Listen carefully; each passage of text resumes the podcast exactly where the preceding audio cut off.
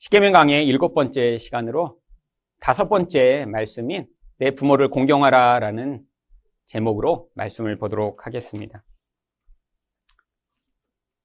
첫 번째부터 네 번째 계명은 하나님과 인간 사이에 우리가 어떻게 하나님께 반응해야 되는지를 기록하고 있습니다.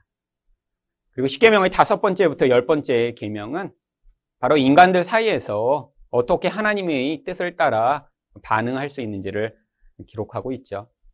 바로 이 인간관계를 향한 첫 번째 말씀이 바로 부모님에 대한 공경의 말씀입니다. 그런데 많은 사람들이 이 말씀을 공자의 효사상과 유사한 것이라고 오해를 하고 있습니다. 그래서 이렇게 부모님께 잘하면 또 하나님이 복을 주셔서 이 땅에서 이렇게 약속대로 오래 살게 되면 좋겠다라는 그런 마음으로 부모님께 잘하는 경우가 있죠. 그런데 여러분 상식적이고 상황적으로 여러분 이렇게 부모님께 효도한 사람이 오래 살고 또 불효하면 일찍 죽게 되나요? 여러분 그럼 주변에서 오래 사신 분들은 다 효자고 일찍 죽는 사람들은 다 불효자인가요? 여러분 그렇지 않다라는 것을 우리는 이미 경험적으로 알 수 있습니다.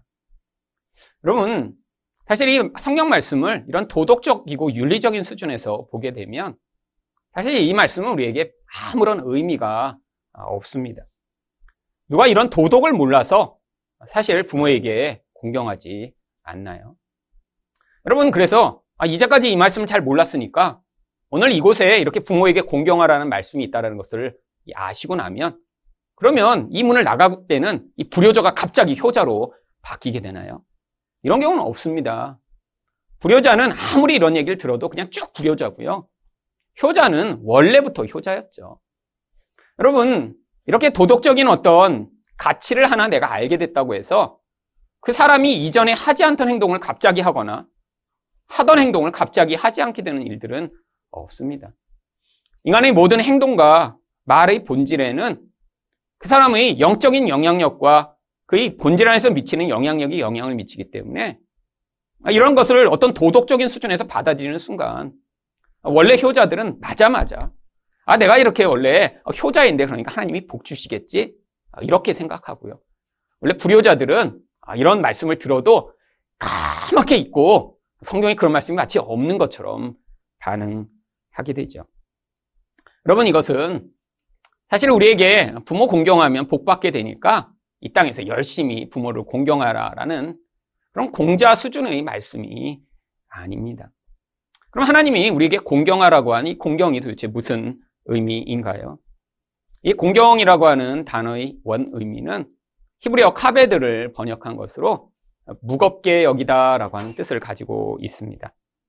물론 부모를 무겁게 여겨라 이렇게 직역할 수 없으니까 공경하라라고 아주 잘 번역을 한 것이죠. 그런데 성경에서 이 단어가 사용될 때는 어떤 대상을 아주 아주 무겁게 여겨라 아니면 무겁다라는 뜻으로 자주 사용됩니다.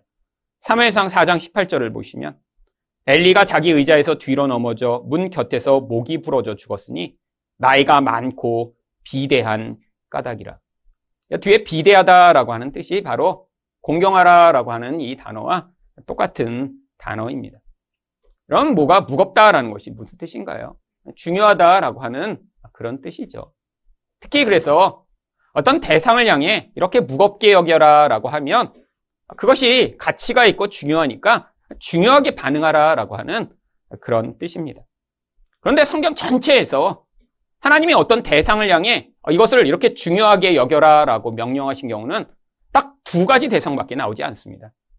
하나는 바로 오늘 본문에 나오는 부모님을 향해 이렇게 중요하게 여겨라 라고 하는 명령이고요. 또 다른 명령은 바로 하나님에게 그렇게 반응하라 라고 우리에게 명령합니다. 그래서 말라기 1장 6절을 보시면 나 만군의 여호와가 너희에게 이르기를 아들은 그 아버지를 종은 그 주인을 공경하나니 내가 아버지일진데 나를 공경함이 어디 있느냐? 내가 주인일진데 나를 두려워함이 어디 있느냐? 하나님을 공경하라라고 하는 명령과 이 부모를 공경하라라고 하는 이 명령이 성령에서 이 공경, 중요하게 여기라라는 하나님의 명령어로 나오는 것입니다. 결국 성경은 눈에 보이지 않는 하나님의 수준으로 부모님에게 반응하라라고 우리에게 명령하죠. 근데 단순히 이 공경하라는 단어만이 아니라 하나님에게만 사용될 것 같은 다른 아주 중요한 단어 또한 명령어로는 하나님과 부모님에게만 사용됩니다. 그것이 바로 경외라고 하는 단어입니다. 신명기 6장 13절을 보시면 내 하나님 여호와를 경외하며 그를 섬기며 하나님을 경외하라는 표현은 성경에 아주 많이 나옵니다. 경외라는 게 무엇이죠? 우리 하나님을 사랑하되 또 하나님의 그 위엄과 영광을 잘 알아서 그분의 그 능력 앞에서 두려워하며 떨라라고 하는 그러한 명령입니다. 하나님을 사랑하지만 그 하나님 앞에 막대하지 말라는 거죠.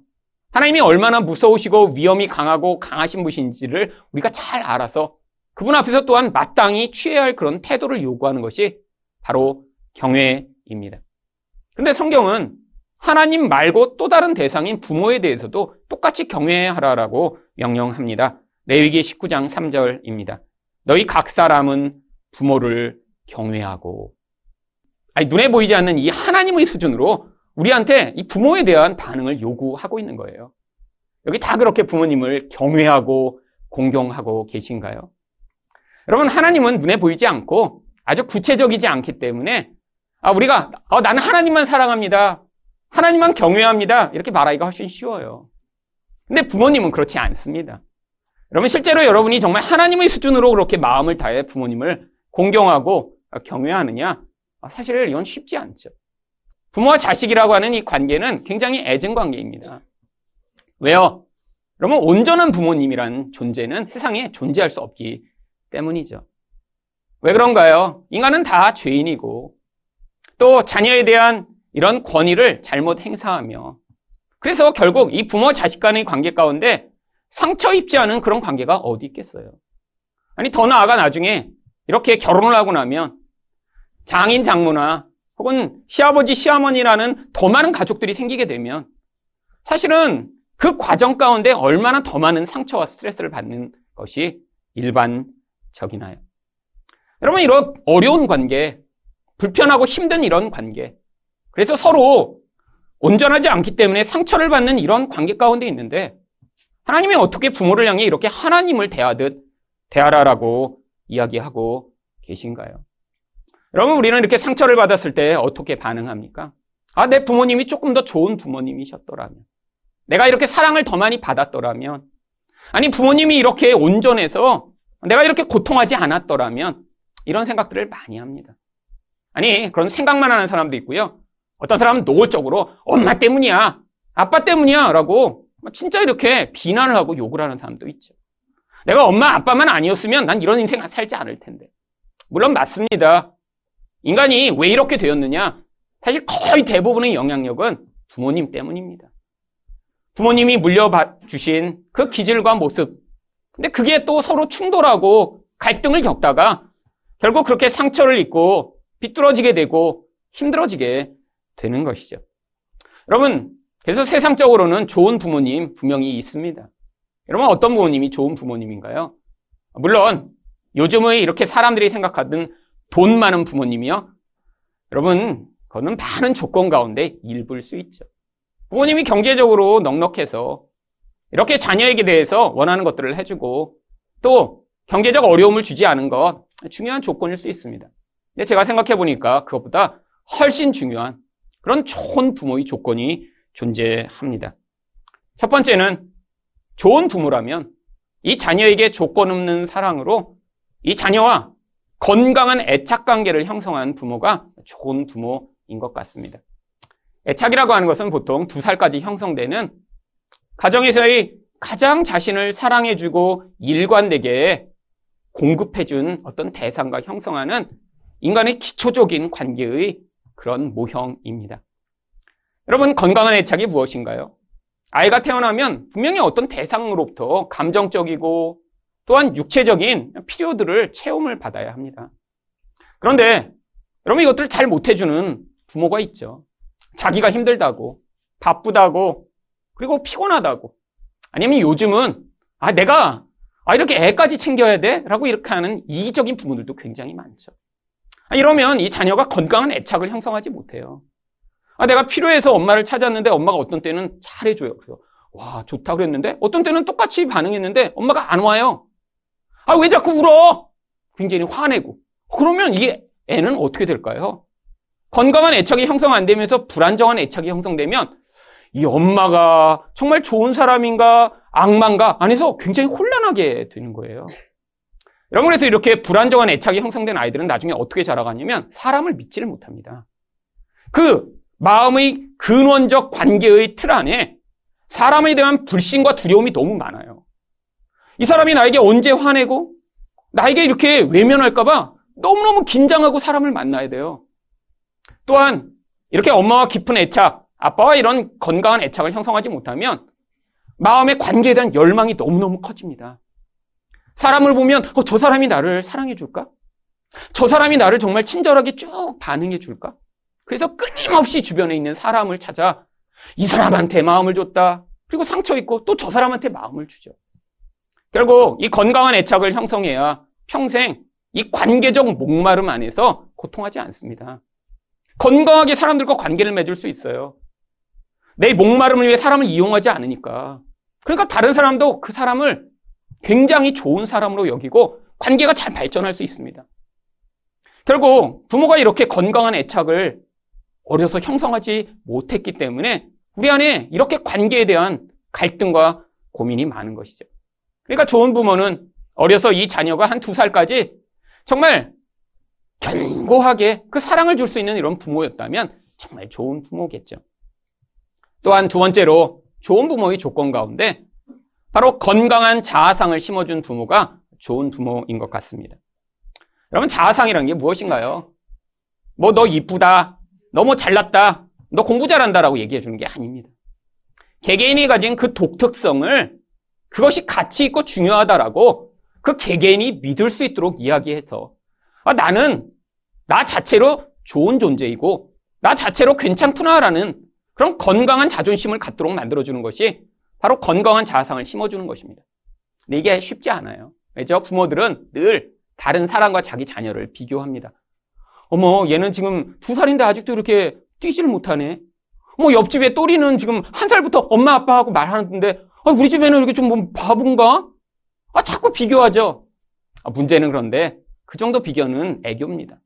애기는 그때 잘 모르죠. 근데 조금 크면 뭘로 비교하나요? 아, 왜 얘는 이렇게 말을 안 들어? 아니, 얘는 왜 이렇게 공부를 못하지? 아, 얘는 이렇게 시키는 거 보면 맨날 반항을 해. 근데 옆집하고만 비교하는 게 아니에요. 집안에서도 계속 비교합니다. 아니, 너 왜 오빠처럼 안 해? 너는 왜 동생처럼 안 그러니? 끊임없이 이렇게 비교당하면 어떻게 될까요? 마음에 나 자신이 굉장히 이상하게 여겨지는 거예요. 아, 나는 사랑받지 못하는 뭔가 문제가 있나? 왜 내가 저 사람처럼 돼야지? 그럼 내가 이렇게 공부를 잘하면, 내가 더 예뻐지면, 내가 엄마 말에 반항을 하면 사랑을 받을까? 그런데 기질적으로 그게 잘 안 돼요. 여러분, 공부하는 게 마음 먹는다고 공부를 잘할 수 있나요? 아니에요. 여러분, 인간이 가진 개개인이 독특한 점들이 다 있습니다. 하나님이 일부러 그렇게 만드신 거예요.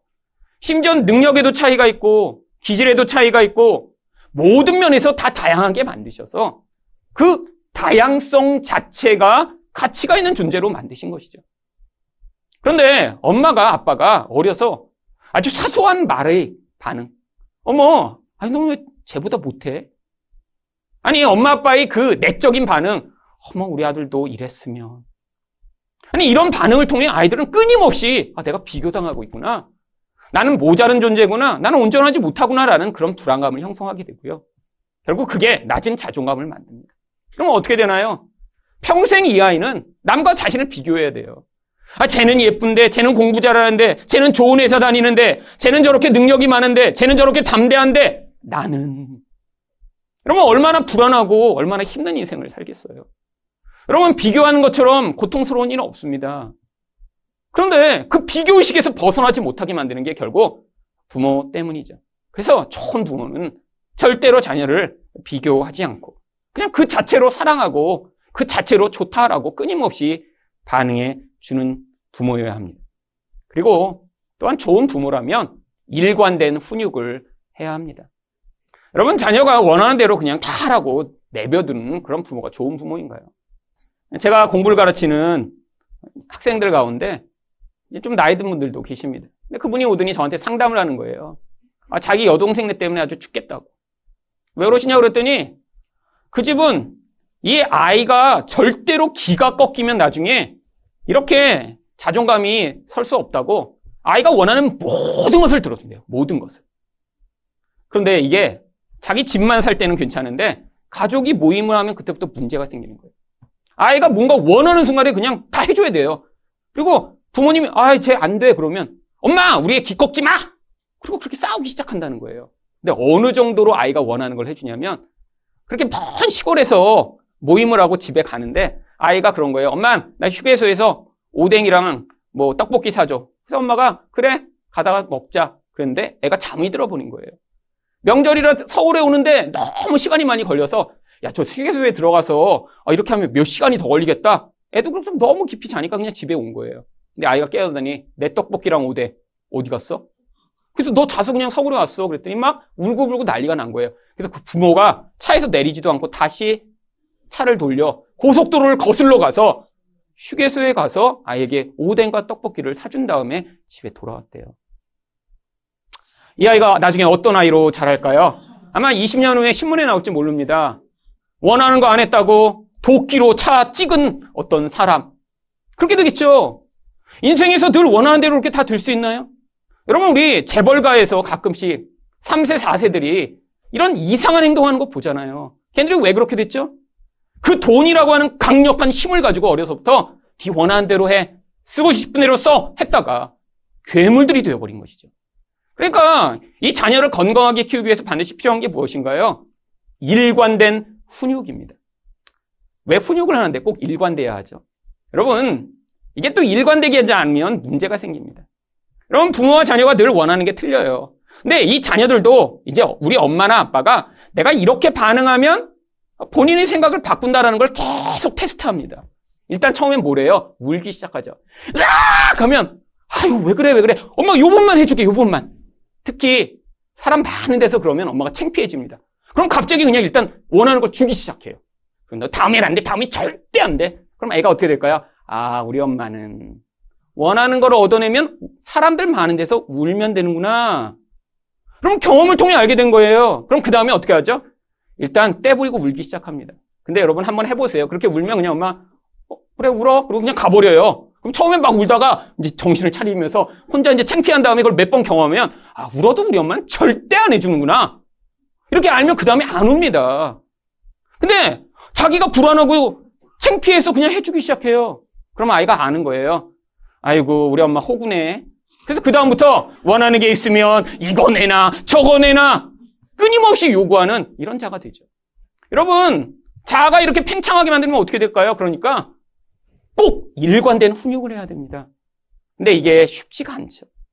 참다, 참다, 세 번까지는 일관되게 했다가 네 번째 그냥 갑자기 그냥 주먹이 날아가고 그 다음에 엄마 잘못했어. 그 다음에 또 애가 그럼 헷갈리는 거예요. 얼마큼 참나 우리 엄마가? 여러분 이러면 이제 고민이 되는 거죠. 여러분, 여러분 부모님이 어떤 부모님이셨나요? 이렇게 여러분에게 정말 이런 일관된 훈육을 하셨나요? 아마 여기 99%는 아니셨을 거예요. 엄마가 왜 화났는지 잘 몰라. 어, 이번엔 왜 화났지? 막 긴장과 불안에 떨어야 돼. 근데 그게 자기 때문에 화난 게 아니라 밖에서 화나 갖고 왔는데 괜히 후, 분풀이. 엄마가 왜 화는지 몰라! 모르는데. 그럼 일단 찾아야 돼. 엄마가 내가 공부를 못해서 화났나? 늦게 와서 화났나? 빨래를 안 해서 화냈나? 막 고민하고 떨다가 결국 이렇게 된 거죠. 여러분, 엄마가 정말 비교 안 하셨나요? 얼마나 엄마 아빠가 많이 비교해 하셨어요. 여러분, 그래서 여러분 주변에 정말 미운 사람들 많았죠? 일단 형제부터 미워요. 나보다 잘났고 나보다 말 잘 듣는 그놈 없으면 내가 그래도 비교 안 당할 텐데. 근데 꼭 집에는 한 명이 말을 안 들으면 한 명은 말을 잘 듣게 되어 있습니다. 이게 진리예요, 진리. 그럼 왜냐면 주로 둘째로 태어나고 나면 분위기를 딱 보니까 첫째가 말 안 듣다 매 맞는 걸 봤어. 근데 나는 둘째라 사랑받을 조건이 적어요. 그러니까 그때부터 뭐래요?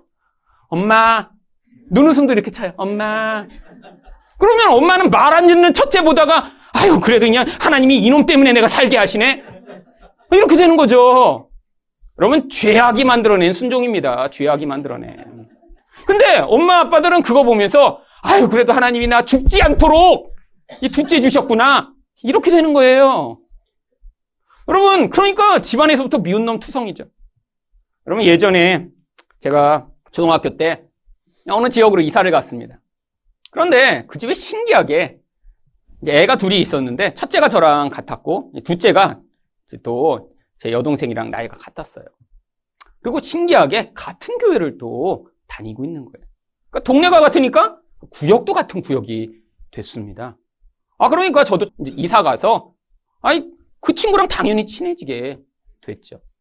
그런데 이 친구는 이제 외국에서 옛날에 살다 왔는데 미국 같은 데 살다 왔으면 괜찮았을 텐데 일본에 오랫동안 살다 왔습니다. 그러니까 이제 일본어를 하고 한국말을 잘 못하는 채로 초등학교에 딱 한국에 오니까 이게 여러분 그게 벌써 수십 년 전이니까 아이들이 어떻게 놀리기 시작하면 쪽발이라고 때리고 놀리기 시작한 거예요. 이 쪽발이 새끼 왔다고 한국말 못한다고. 그러니까 얘가 엄청나게 상처를 많이 받고 학교에 잘 적응을 하지 못하게 됐어요. 근데 문제가 있습니다. 이 부모님이 보니까 아, 이 아이들에 대한 열망과 이 아버지는 굉장히 똑똑하신 분이에요. 근데 아들이 그래서 학교 생활을 잘 적응하지 못하고 그러니까 아버지가 이 아이들을 굉장히 엄하게 훈육을 하는 거예요. 막 어떤 날은 30대 맞았다 그러고 막 그래요. 근데 이제 같이 그렇게 초등학교를 쭉 지내다가 중학교를 같이 갔습니다. 초등학교 때까지는 명확하지 않았는데 이제 동네에서 비슷하게 이렇게 놀다가 중학교를 갔는데 저는 이제 공부를 너무 잘하기 시작했고요. 이 친구는 이제 점수가 나오는데 반에서 40등, 50등 이렇게 나오기 시작한 거예요. 여러분, 동네에서 모를 수 있나요? 이 사실을. 그러니까 그 부모님이 늘 1승이 봐라 이렇게 야단치시기 시작한 거예요. 1승이 봐라. 그래서 어느 날 제가 굉장히 충격을 받았습니다. 갑자기 이 친구가 물어보더라고요. 어느 안경점을 다니냐요? 그래서 그 당시 이제 옛날에 살던 동네에 있던 그 안경점을 오래돼도 계속 갔습니다. 버스 타고 오래 가야 되는데. 그래서 난 거기에 옛날부터 다녀서 그냥 그 아저씨가 잘해줘서 거기 계속 단골이라 가. 그랬더니 아, 나중에 제가 안경을 맞추러 갔더니 아유, 그 소개해준 친구분 멀리서부터 오셨다고 그러는 거예요. 그래서 아, 여기까지 왔어요. 그랬더니 그 안경사님이 그러는 거예요. 아이고, 그 일, 너랑 똑같은 안경 해달라고 그러더라. 그래서 똑같은 안경을 해줬다는 거예요. 그래서 보니까 정말 제 안경은 완전히 똑같은 걸 학교에 하고 온 거예요. 저처럼 되길 원했던 거죠. 근데 문제가 이렇게 그렇게 되지 못하니까 어떻게 될까요? 저에 대한 미움과 질투가 안에 쌓이기 시작했어요. 어느 날은 생물 노트를 빌려달라고 하더라고요. 왜 그랬더니 아, 자기가 노트를 잘 못 적었대요. 그래서 조금만 시험 전에 빌려본 다음에 돌려주겠대요. 그래서 제가 빌려줬어요, 친구니까. 근데 하루 만에 돌려주더라고요. 아, 그래서 이제 시험 보려고 며칠이 지난 뒤에 제가 적은 노트를 가지고 공부를 하는데 이상하게 모든 숫자마다 제가 기억하고 있는 숫자랑 다 틀린 거예요. 원래 1자였으면 그게 4자로 돼 있고 5자면 15자로 돼 있고 생물 노트인데 모든 숫자가 다 바뀌어 있는 거예요. 책을 찾아보니까 다 바뀌어 있는데 가만히 보니까 이놈이 갔다가 거기다가 색연필로 다 숫자를 바꿔놓은 거예요. 시험 망치라고. 그래갖고 제가 찾아가서 너무 화나서 일단 주먹을 휘둘렀습니다. 그래갖고 이빨이 하나 깨져서 그거 물어주느라고 또 저희 어머니 치과에 데리고 다니시고 그랬는데 너무 화나고 이 나쁜 새끼야! 그거 빡 때렸는데 한 대 맞았는데 이빨이 깨졌어요. 그날부터 걔랑 완전히 절교를 해버렸어요. 제가. 저는 저대로 또 너무 화가 나서. 근데 참 불쌍한 친구죠. 불쌍한 친구죠. 여러분, 그렇게 되다가 결국 인생 가운데 너무너무 좌절과 고통을 경험하다가 사실은 한국에 적응하지 못하고 가족이 나중에 자녀들이 다 대학도 갈 수 없고 그러니까 이민을 가버렸습니다. 그냥. 여러분, 참, 참 안타까운 친구예요. 심성도 착하고, 참 그런데, 그리고 그 부모의 비교로 말미암아 한 인생이 그렇게 망가지는 것을 제가 직접 목도할 수 있었죠. 여러분, 여러분은 어떤 부모님 밑에서 자라셨나요? 여러분 부모님을 점수로 매겨보니까 점수에 들어가지 않는 마이너스셨어요. 이런 분도 가끔씩 있습니다. 그냥 기억만 하면 막 치가 떨려 막. 그러면 여러분 어떻게 돼요? 밉죠 부모가. 아니 어떻게 나한테는 이런 부모가 있었어? 아니 하나님도 무심하시지. 왜 내 인생에서 이렇게 악마 같은 사람을 줘서 나를 이렇게 망가뜨렸어? 이렇게 생각하는 사람 정말 있습니다. 여러분, 하지만 대부분은 왔다 갔다 해요. 그래도 사랑받은 경험 있으시잖아요. 그 부모님이라도 없었으면 여러분 고아로 자랐을 텐데, 그래도 고아보다는 낫다. 이렇게 또 생각하고. 그리고 한편으로 보면 또 좋은 점도 있으세요. 그래, 우리 아빠가 그때, 아, 내가 그렇게 그냥 철없이 그랬는데도 용서해 주셨지. 그때 집에 불 질렀는데 그냥 모른 척 해 주셨지. 뭐 이런 거 다 있습니다. 여러분, 그거 없으세요? 여러분, 다 부모님 넘고 지나가셨어요, 솔직히. 여러분, 그랬으니까 여기까지 왔죠. 여러분 잘못한 것마다 매 맞았으면 아마 대부분 살아남지 못했을 거예요. 그런 과정들을 다 또 부모님은 다 지나가십니다. 괜찮다고. 저도 어려서 큰 사고 여러 번 쳤거든요. 학교에 청소한다고 유리창 이렇게 닦다가 너무 시, 세게 밀어갖고 아래층에 있던 온실 전체의 유리를 다 깨뜨렸어요. 제가 학교에서. 5층에서 떨어진 그 유리창으로 온실 전체가 다 깨진 것을 보며 제가 그냥 그 밑으로 뛰어내려서 죽으려고 그랬어요. 그게 초등학교 1학년 때입니다. 그 온실 서울시 특별 지정학교로 세워져서 학교 교장 선생님이 가장 공을 들이던 온실이었는데 그래서 서울시에 막 그거 보러 선생님들 오시고 그랬어요. 이렇게 학교가 모범적으로 이렇게 온실을 만들어 나무를 키운다. 제가 그걸 다 박살낸 거예요. 전체를. 그래서 제가 집에 못 가겠더라고요. 우리 어머니 아버지가 하시면 나를 어떻게 하실까? 선생님이 전화 오셨어요. 어머니한테. 제가 학교에 정말 와 이대로 죽어야 되나 말아야 되나 막 그러고 고민하고 있는데 엄마가 딱 오시더니 첫 번째 하신 말씀이 일승아 괜찮아 엄마가 다 보상할게. 그러면 정말 제가 너무 울었습니다. 아, 죽지 않아도 되는구나. 엄마가 세상에 그걸 용서해 주셨네? 여러분, 그 감동, 어, 정말, 우리 어머니도 하나님의 은혜가 정말 임하셨죠. 저 같은 놈은, 야, 이!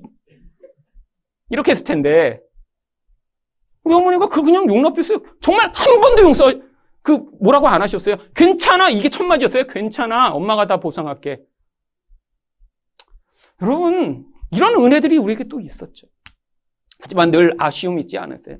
나도 좋은 부모님 있었으면 좋았을 것. 여러분 근데 생각해 보세요. 여러분 부모님이 정말 제가 말한 그런 아주 좋은 부모님이셨어요. 그래갖고 어려서부터 정말 일관되게 사랑하셔서 여러분이 정말 부모니까 애착이 강해요. 그래갖고 이제 사람에게 영향을 전혀 안 받고 너무너무 건강한 사람이 됐어요. 마음에 사람에 대한 갈망이 별로 없어요. 아, 그래서 다른 사람을 건강하게 사랑할 수 있어요. 사람에 대해 이렇게 요동하지 않아요. 실망도 안 해요. 그리고 또 여러분이 건강한 자아개념을 가졌게 됐어요. 남과 절대 비교하지 않아요. 아, 나 자신은 굉장히 멋있어. 나는 좋은 존재야. 여러분, 이런 건강한 자아를 가진 사람들이 주로 어떻게 사는 줄 아세요? 여러분, 남의 눈 신경 안 쓰고, 이런 사람들이 머리도 길게 하고, 막 수염도 기르고, 그 다음에 옷도 막 남 안 입는 옷 막 이렇게 입어서 패션도 선도합니다. 남 비교하고 이런 사람들은 절대 패션을 선도 못 해요. 저 같은 사람은 갑자기 제가 나팔바지 입고 나타나지 못합니다, 절대. 남이 어떻게 볼까 너무 여기 생각하니까 저한테는 양복이 제일 잘 맞아요. 고민도 적게 하고 뭐 불편하지도 않고. 여러분 근데 건강해야 이렇게 패션도 선도하죠. 안 입는 옷 한번 입고 나타나서 사람들이 와 근데 누가 뭐좀 이상해 그래도 괜찮아요 이런 사람은 영향 안 받아요. 그 다음에 안 입거나 아니면 더 심한 거 한번 입고 나타나든지. 아 그래서 이런 사람은 굉장히 건강하게 삽니다. 남 눈치 안 보고 얼마나 멋져요. 또 이렇게 좋은 부모님한테 자랐다고 생각해 보세요. 그러면 절제가 뛰어납니다. 이런 사람. 자기 욕망이 있어도요, 쉽게 이렇게 넘어가지 않아요. 왜요? 어렸을 때 그걸 욕망을 절제하는 법을 배웠기 때문이죠. 그래서 충동적으로 살지 않습니다. 해야 될 일이 있으면 아주 명확하게 처리하고요. 그 다음에 굉장히 도덕적으로 살아요. 여러분, 이런 멋진 사람으로 살고 싶지 않으세요? 남과도 비교도 안 하고, 막, 성취욕도 강하고, 자존감도 높고, 근데 영적으로 보면 이런 사람이 하나님 믿기 제일 힘든 사람이에요. 생각해 보세요. 세상에서도 별로 갈망이 없어요. 사람 때문에 상처도 안 받아요. 마음도, 어, 나는 보니까 굉장히 마음이 좋아, 늘. 늘 그냥 편안해. 우울하지도 않아. 아, 그리고 세상에서도 절제를 잘하면 어떡하겠어요? 공부도 잘했겠죠. 도덕적으로 아주 착하게 살겠죠. 그러니까 남한테도 지적당할 일이 아무것도 없어요. 이런 사람이 예수 믿는 게 제일 힘들어요. 혹시 교회라도 이런 사람이 다니면 이런 사람이 바리새인의 전형이 됩니다. 자기에게 죄를 찾아볼 게 없어 아무리 봐도. 그러니까 그냥 교회는 다니는데 갈망도 없고 아, 자기 자신을 봐도 별로 나쁜 사람이 아니야. 그러니까 예수도 그냥 적당히 필요한 거죠. 네, 여러분 생각해 보세요 반대로. 너무 상처를 많이 받았어요. 그래갖고 정말 사람에 대해 맨날 아, 이 사람이 날 사랑할까 하고 조금 사랑해 봤는데 또 상처 있고 아, 그래갖고 그냥 마음을 이렇게 열어보니까 막 구멍이 숭숭 뚫렸어. 너무 상처를 많이 받아서. 그러니까 늘 비교의식에 시달려요. 불만족이 너무 많아요. 너무 나를 보면 비참하고 힘들어. 그래서 맨날 죽고 싶고 우울해요. 게다가 절제력이 없으니까 맨날 충동에 시달려서 어떤 날은 밤새도록 게임하고 이렇게 게임하는 날 그냥 죽어버리는 게 나을까? 그러다가 그 다음날 또 게임하고 그 다음에 또 이렇게 충동에 늘 빠지고 나쁜 짓을 해요. 그리고 늘 거기서 자책을 하고 살아요. 근데 이런 사람들이 예수 믿게 되는 경우가 아주 많습니다. 여러분 왜 그런 줄 아세요? 그 갈망의 끝에 이거 해보고 저거 해보고 저거 해보다가 그러다가 예수 만나 아, 예수님 예수님만이 나를 채워줄 수 있구나. 그러면 이렇게 바로 상처 입은 영혼이 하나님을 만나게 되는 경험들이 많이 있죠. 여러분 이게 바로 눈에 보이는 세상의 환경을 뛰어넘는 하나님의 구원의 은혜입니다. 여러분 눈에 보이는 세상의 환경 우리에게 너무 중요하죠. 좋은 환경, 좋은 부모, 좋은 친구, 좋은 자식들. 근데 하나님은 그것을 뛰어넘어 우리를 구원하시는 분이시거든요. 물론 부모님한테 좋은 영향력을 받아 여러분들이 부모님에게 받은 영향력으로 건강한 신앙을 형성하고 또 그것으로 정말로 신앙 가운데 멋진 사람으로 성장할 수 있다면 얼마나 좋을까요? 하지만 그렇지 못하다고 해도 하나님이 이런 나쁜 부모님 고통하는 환경 가운데 살았다고 해서 구원을 못 하시는 분이 아니십니다.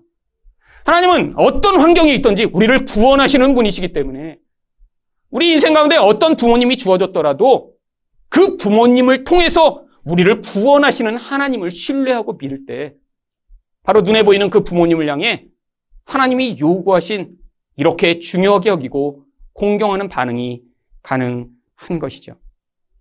여러분, 많은 사람들이 눈에 보일 때 좋아 보이는 것을 얻기를 원하지만 그게 정말 궁극적으로 우리에게 유익이 되는가? 여러분, 하나님은 정말로 그런 관점이 아니라 이 환경과 상황을 통해 우리가 정말 예수 닮은 자로 어떻게 성장할 수 있는가에 관심을 기울이시기 때문에 눈에 보이는 이 좋은 환경 뛰어넘는 놀라운 은혜가 어떤 상황과 어떤 과정 가운데도 계속해서 나타나게 되는 것입니다. 그렇다면 부모님을 왜 공경해야 하나요? 첫 번째로 부모님이 영적 통치의 기초를 세우기 때문입니다.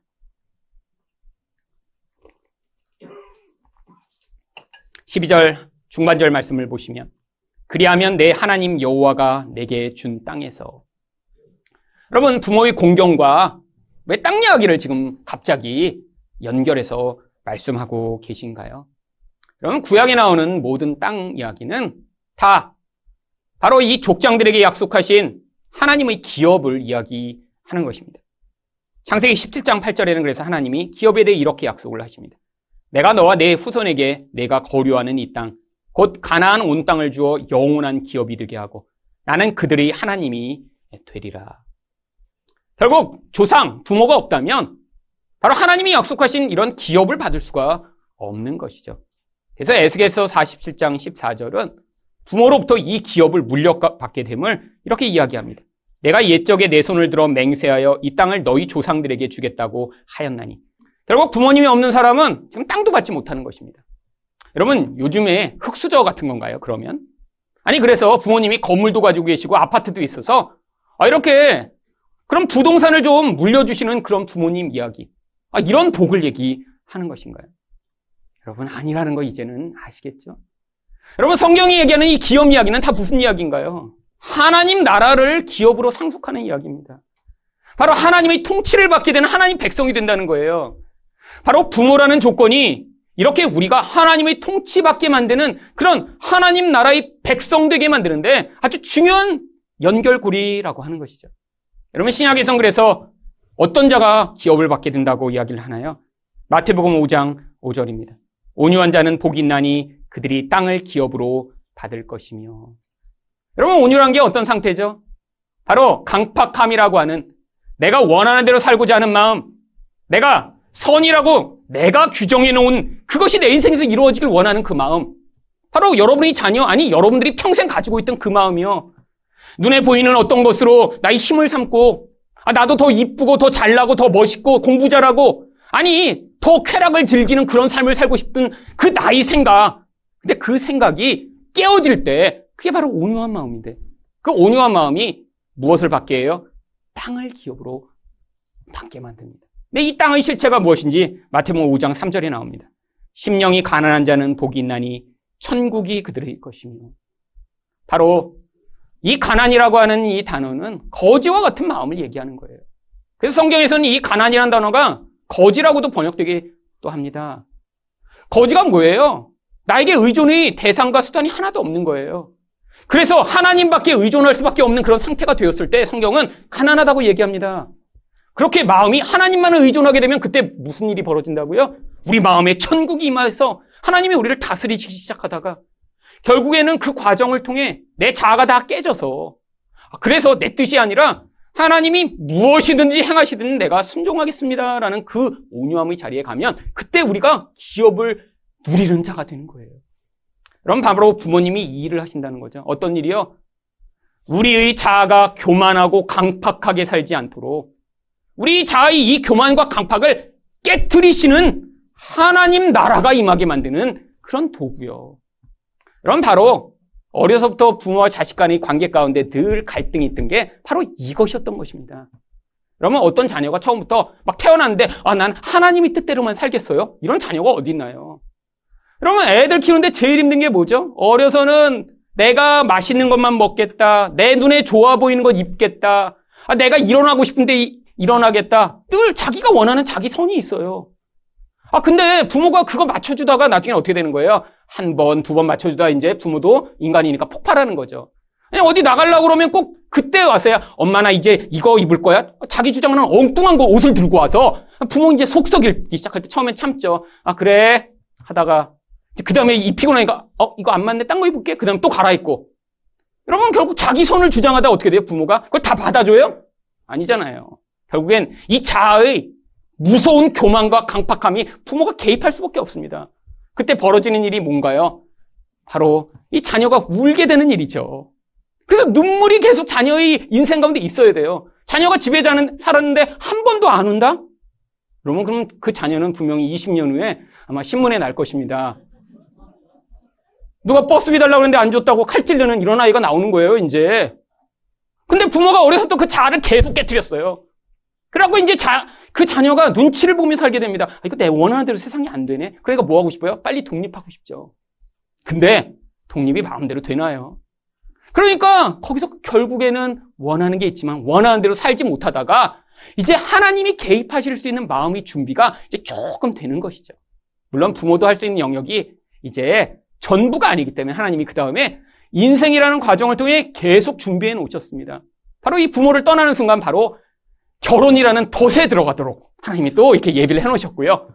그 다음에 어, 결혼도 어느 정도 적응이 됐다 그러면 이제 자녀라고 하는 또 다른 이 구원의 수단, 하나님 나라가 임하게 만드는 수단을 우리 인생 가운데 준비를 해 놓으셔서 죽을 때까지 바로 이 하나님 나라가 임하도록 우리 인생을 지금 예비하고 구원하고 계신 거예요. 여러분, 이게 축복인 것입니다. 그러니까 우리 인생 가운데 좋은 부모 만났다고 좋아하고 나쁜 부모 만났다고 억울해할 게 아니에요. 여러분, 여러분 부모님이 왜 나쁜 부모라고 생각하죠? 그 부모님이 너무 강하셔서 그래요, 솔직히. 부모님 원하는 게 너무 많았어. 그래서 계속 개입해 오는 거예요. 애들이 생각하는 나쁜 부모는 다 그런 부모입니다. 부모가 아무리 좋은 거라도 공부해라. 뭐 이런 거 요구하면 이제 막 화가 나는 거예요. 애들은 부모님에서 무슨 얘기만 나오고 싶어요? 놀아. 놀아! 그냥 놀아! 하루 종일 놀아, 그냥. 이러기를 원하는데, 이런 부모가 어디 있어요? 네 원하고 하고 싶은 거 다 해. 그냥 게임 눈 빠지도록 해, 그냥. 이런 얘기를 듣고 싶어 합니다. 여러분, 애들이 집에 와서 그런 얘기 하는 거예요. 아니, 어떤 친구는 집에서 엄마가 그냥 하고 싶은 대로 게임 다 하게 해준대. 이런 부모 어떤 부모예요? 나쁜 부모예요, 나쁜 부모. 근데 왜 우리 아들이 와서 그런 얘기를 할까요? 우리 집에서는 그게 있을 수 없는 일이니까요. 여러분, 아이들은 그걸 원하죠. 그래서 하루 종일 게임하게 하고 맨날 사탕만 먹는 거 허용하고 이런 부모? 나쁜 부모죠. 여러분, 결국 하나님이 우리 인생 가운데 나쁜 부모라고 하는 그런 진짜로 영적으로 볼 때 사실은 그런 환경 가운데 살 그를 통해 뭘 하신 거예요? 우리 자아를 깨뜨려. 내가 이제야, 아, 하나님이 내가 원하는 인생이 아니라 하나님의 뜻에 복종하는 게 더 선하고 아름답다라는 걸 인정하도록 이 자리까지 준비를 해오신 것입니다. 여러분 이게 안 된 사람은 제 복음도 받아들이기가 쉽지가 않아요. 왜요? 인생 가운데 내가 자아가 너무 커져서 여태까지 내 마음대로 늘 살았어. 원하는 대로 다 잘 됐어. 주변 모든 사람들이 다 내 말에 복종해 그러니까. 근데 제가 이야기하는 이 복음을 그러니까 받아들일 수가 없죠. 거부감이 드는 거예요. 왜? 내 인생은 하나님마저도 내가 원하는 것을 이루어줘야 하는 내 우상이 되어버렸으니까요. 여러분, 결국 그래서 나쁜 부모 만난 분이 사실 제 복음을 받아들이는데 아마 더 깊이 공감하실 거예요. 생각해 보니까, 아, 이게 그래서 부모님이 참 좋은 분이었구나. 이렇게 생각되는 분은 여러분 나쁜 부모랑 사셨던 거예요. 근데 그랬기 때문에 여러분이 지금 복음을 들으며 맞아, 맞아. 그러니까 내가 하나님을 믿었지. 이렇게 된 것이죠. 여러분 두 번째로 우리가 부모를 공경해야 하는 이유가 무엇인가요? 부모님이 영적 생명의 기초를 제공하기 때문입니다. 여러분 12절을 하반절을 보시면 이렇게 부모를 공경하면 어떤 복이 약속되어 있나요? 내 생명이 길리라. 여러분 구약이 약속하는 모든 이런 복들은 사실 영적 생명과 하나님 나라의 축복이 얼마나 풍성한가를 보여주는 모형입니다. 여러분 그래서 이 출애굽기에 나오는 이 똑같은 십계명의 말씀이 신명기에 나올 때는 거기에 아예 덧붙여서 오래 사는 것이 하나님의 복이라고 아예 설명까지 해놨습니다. 신명기 5장 16절 하반절을 보세요. 그리하면 내 하나님 여호와가 내게 준 땅에서 내 생명이 길고 복을 누리리라. 똑같은 말이에요. 하나님의 복을 구약에서는 그림으로 자꾸 보여주고자 했습니다. 그래서 복을 충만히 받은 사람은 어떻게 됐어요? 오래 살았습니다. 막 100세도 넘게 살고요. 막 굉장히 장수예요. 여러분, 그 다음에 하나님의 복을 받은 사람은 어떤 그림으로 하나님이 그 복의 풍성함을 보여주셨죠? 부자가 됐습니다. 자녀들도 많아요. 하나님 일마다 잘 돼요. 여러분, 근데 그게 복이 아니에요. 앞으로 신약 시대에 예수 그리스도를 통해 임하게 될 영적 생명의 풍성함을 구약에서는 그림으로 보여주셨던 것이죠. 결국 이 부모를 통해 자녀는 어떤 영향력을 받게 된다는 거예요. 이 생명의 풍성함으로 가게 되는 그런 과정으로 부모가 우리에게 주어져 있다라고 하는 것입니다. 물론 자녀가 이렇게 생명의 풍성함을 누릴 수 있도록 부모가 어려서부터 잘 영적으로 훈육하고 말씀 읽게 하고 예배 드리는 거 중요하게 만들고 하나님께 헌신하고 하나님을 섬기는 것이 무엇보다 중요하게 가르치는 것 그게 중요하죠. 네 여러분 이렇게 못하셨더라도 아니 여러분이 이렇게 신앙의 부모님이 아니시고 아니 교회를 다니셨더라도 미성숙한 부모님을 만나 이런 놀라운 은혜를 받지 못했더라도 괜찮다라는 거예요. 왜? 바로 그분 덕분에 여러분이 마음이 깨어지고 예수를 열망하는 자리에 서시게 되었으니까요. 여러분 다 하나님이 하신 것입니다. 여러분 하나님이 나쁜 부모님을 주신 건가요? 아니에요. 그냥 이 인간의 죄악이 결국 그런 가정도 만들어낸 거죠. 근데도 그 죄악으로 더 파괴되고 더 망가지고 완전히 끝장나 버렸을 그런 상황 가운데 하나님이 개입하셔서 우리 인생을 이렇게 예수 믿는 자, 아니 예수를 갈망하는 자, 내 뜻이 아니라 하나님 뜻을 받아들이는 인생으로 이끌어 가시는 이 모든 것들이 기적이며 놀라운 은혜인 것이죠. 여러분 이것을 받아들인 자만 무엇을 할 수 있나요? 바로 하나님의 뜻을 따라 부모를 공경할 수 있는 것입니다. 여러분 부모님에게 상처를 받으셨어요? 아, 우리 아빠 정말 생각만 하면 아니 우리 엄마 정말 아주 지긋지긋해. 여러분 지금 아직도 하나님을 못 받아들이고 계신 거예요. 하나님이 그분들을 통해 여러분이 교만하고 강팍한 자아를 깨뜨리셔서 지금 이 자리까지 인도하셨다라는 하나님을 신뢰하고 받아들이신다면 그런 부모님조차 여러분이 용서하고 여러분 그 부모님을 이해하고 사랑하고 존경하는 자리에 서셔야 합니다. 그럼 바로 하나님이 그래서 우리에게 부모를 공경하라 라고 하는 말씀을 주신 것입니다. 여러분, 하나님이 결국 우리 인생에 있는 모든 과정을 통해 우리를 구원해 나갔어요.